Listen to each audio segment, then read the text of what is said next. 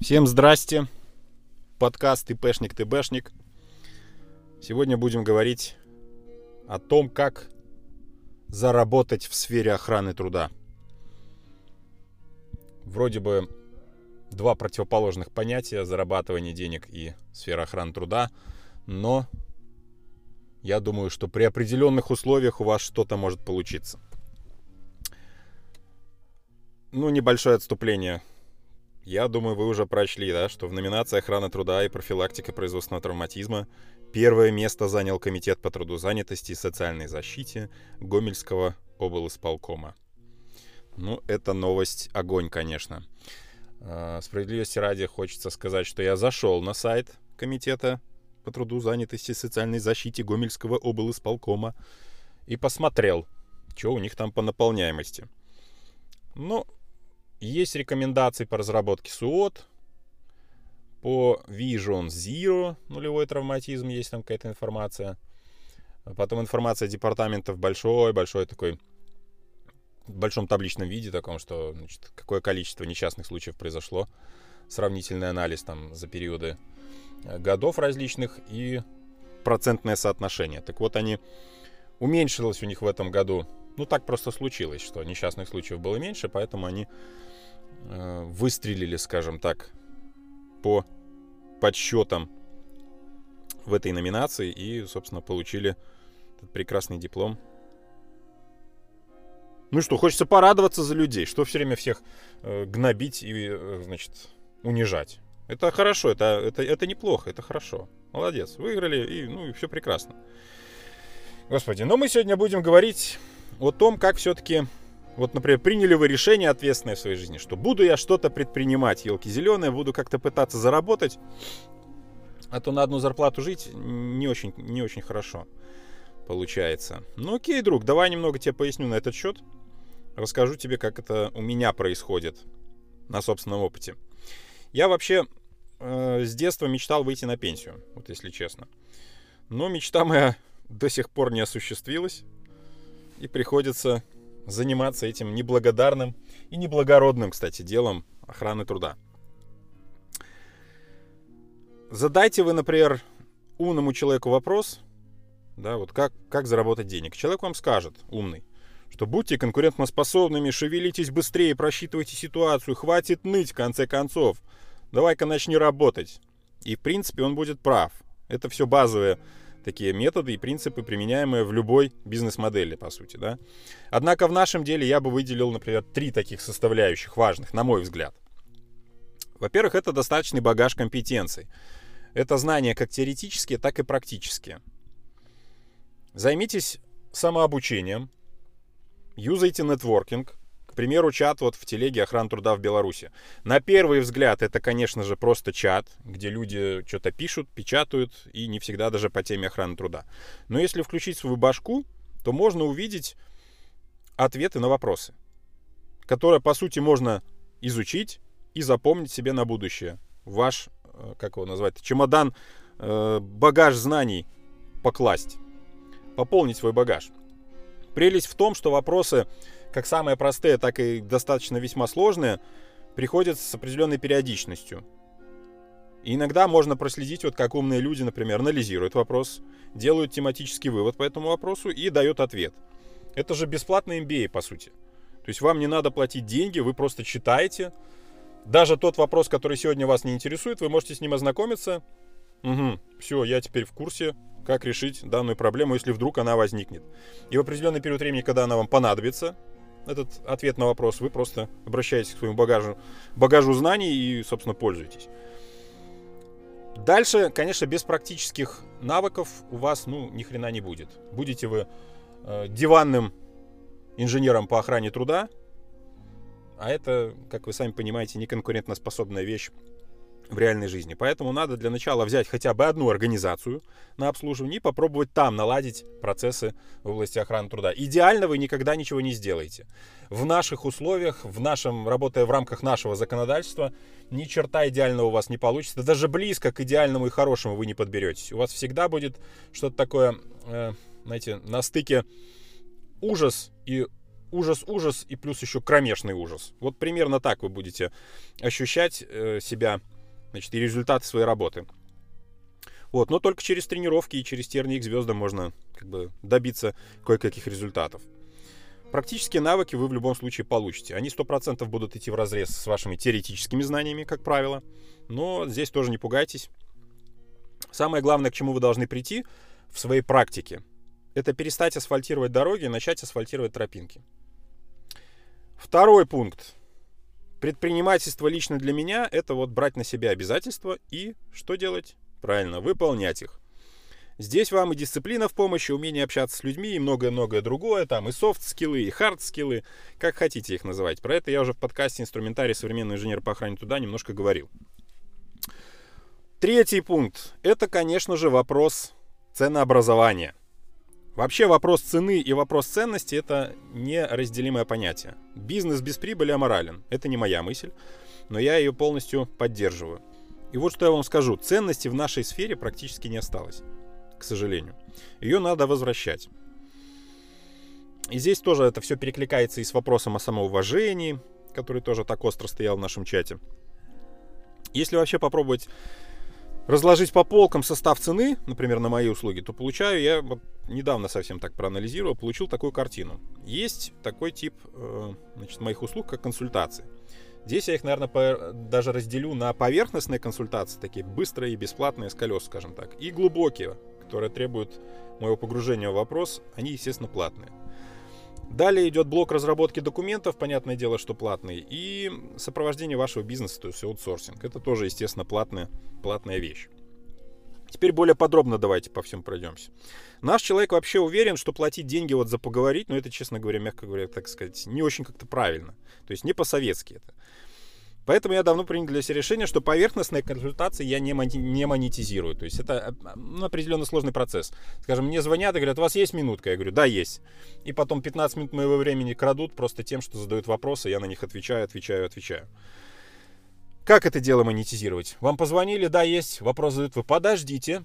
Вот вам найдите там в ЕРИП, найдите услуги, ИП, такой-то, такой-то, счет номер такой-то, оплатите 5 рублей, потом позвоните, я вам отвечу.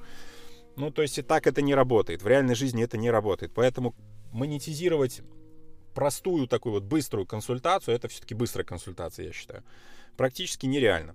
Если, конечно, вы не адвокат. У адвоката все по телефону вообще ничего не бывает. Вы позвонили, он говорит, да, приезжайте к нам. Все, там оплата какая-то происходит, причем не маленькая. И адвокат вам простые истины рассказывает. В моем случае, пока я до такого уровня, конечно, не дорос. Второй тип – это углубленная консультация, ответить на которую без ссылок на нормативно-правовые акты или там своими словами уже невозможно. Нужно всесторонне ответить на вопрос, потратив на это поиски инфы в ноутбуке, там составив ответ, который должен тоже вызывать, не вызывать э, дополнительных вопросов, скажем так, в лучшем случае.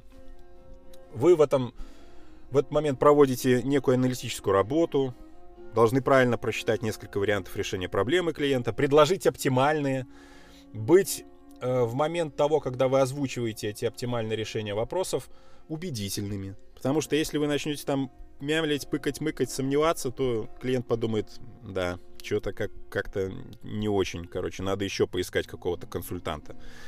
Вот, поэтому в процессе консультации для нормального специалиста он, конечно, анализирует множество различных факторов, и за такие консультации надо брать деньги. Здесь речь может идти, к примеру, об оказании помощи в расследовании несчастных случаев. Поэтому консультация это серьезная работа для высококвалифицированного специалиста. То есть он априори не может подойти к этому делу так обыяково. То есть на кону его репутация, по сути, да? Вот. А любая работа, на мой взгляд, должна быть оплачена. Вряд ли вы сами работаете бесплатно. Ну, может быть, кто-то из вас, конечно, этим и занимается. Приходите вы к автослесарю, приезжаете там со своим драндулетом, да, или обращаетесь к услугой, с услугой за, санте, за сантехнической услугой, к сантехнику. Я думаю, что после разговоров вы определенную сумму денег выкладываете, и никаких вопросов не возникает. Э, тот же, как это называется, диагностика это называется, автомобиля. Приезжает чувак на автомобиле, его поднимают там на подъемнике, колеса вроде бы чел там покрутил и сказал, у вас тут Значит, там та тяга, та тяга, там Silent блок какой-нибудь еще. Кстати, Silent блок, да, Silent, тишина, блок, блок, тихий блок. Прикольно, да? Вот, все эти моменты посмотрят, и вроде как он ни хрена не делал-то. Даже руки особо не выпачкал, и так весь как чмо выпачканный. Вот, и давай-ка ты выложи ему 10 рублей за диагностику. Вы должны принять вообще эту мысль, да, что ваша консультация это все-таки должна в каком-то денежном эквиваленте быть зафиксирована. Почему вообще в консультации в области охраны труда один на один должна быть бесплатной? То есть кто, кто когда и где это решил? Вот покажите мне этот документ. Я специалист по охране труда, да, я тоже человек, которому нужно есть, пить, одеваться, где-то жить, вовремя отдыхать, кстати, да, у которого семья есть. Ну, то есть согласны со мной? Документы, ну, здесь, э, скажем так, все просто, но бывает иногда тоже интересные такие э, выпады клиентов, от которых начинает бомбить. Бывают клиенты, которые заявляют, что там, ну, у вас же, наверное, уже все разработано давно, готово там, столько уже лет делаете. С, с нуля ничего разрабатывать не надо. Может, там подешевле можно как-то сделать. Вот как только я слышу, может быть, подешевле, мы уже с клиентом фактически перестаем работать. Контактировать мы еще можем, но вряд ли они уже станут моими клиентами на финансовой основе.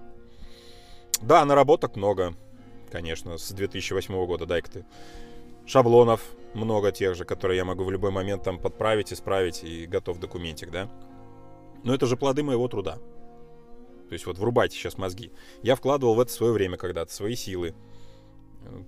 Почему я должен теперь продавать это по заниженной цене или только потому, что другой клиент был первопроходцем, например, со своей спецификой, да? А раз вы последователь, то вам типа можно сделать подешевле. Не, ребят, так это не работает. Следуя такой логике, вообще каждый следующий проданный iPhone должен терять в цене. Ну почему? То есть один сделали, он дорого обошелся. Вы продали его там за штуку баксов, да, а следующее можно и подешевле продавать. Ну, почему бы нет? Ну, все же логично, правда? Вообще на вопрос адекватности цены своим услугам отвечу так. Люди, которые умеют мыслить не только одним днем, они все прекрасно понимают и никаких вопросов не задают. Это самые мои любимые клиенты.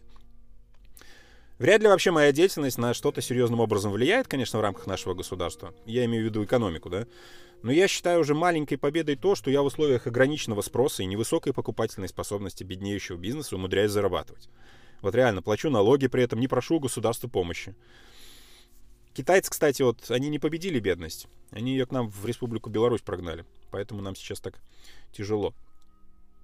Если речь об аутсорсе, то здесь все еще более сложно. Здесь и трата временного ресурса, и амортизация транспорта, например, к вам добраться, логистические все эти вопросы, прочие сопутствующие расходы. В аутсорсинге речь идет о комплексном лечении. Нет организаций с одинаковым состоянием здоровья в области охраны труда, скажем так.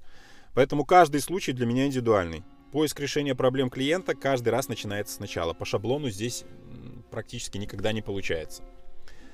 Плюс ко всему, аутсорсинг — это такая вещь, о которой даже на берегу, если вы договорились, что будете работать так-то, так-то и так-то, прописали это все на бумаге. Там юристы с их стороны, значит, все это вычитали. А потом вы приезжаете, разговариваете очередной раз с руководителем и видите, что он хочет от вас уже намного, многим большего, чем есть на сегодняшний день. А многим больше затраты и уделение времени этим клиентам, это, соответственно, и цена должна возрасти. И здесь надо пересматривать э, подход в образовании цены и выплаты ваших вознаграждений. И это опять-таки не очень приятный разговор, скажем так. То есть, когда вы поработали, а потом видите, что у вас все больше и больше и больше времени затягивает это все, и вас там пытаются нагружать еще тем и тем и тем, и чуть ли вы вообще там не штатным работником становитесь, да, при том, что на берегу договаривались там раз в месяц, например, организацию посещать. Вот это уже, конечно, проблема, которую надо будет комплексно тоже решать. Ну что, подытожим, да, специалист по охране труда, в отличие вот вообще от многих других более консервативных специальностей, не только учится в прошлом, но он должен это всю жизнь свою делать. Охрана труда, вот, например, у нас, это очень быстро изменяющаяся область знаний. Причем быстро изменяющаяся область знаний, но при этом не качественно, а количественно. Если не учиться непрерывно, знания у вас устаревают, и, по сути, вы уже вылетели из обоймы. Стоимость обучающих мероприятий для специалистов по охране труда, ну, как на мой взгляд, она достаточно высокая по сравнению с многими другими специальностями. Там те же 150 рублей, а то и больше выложить за несколько дневный семинар, на мой взгляд, это приличная сумма.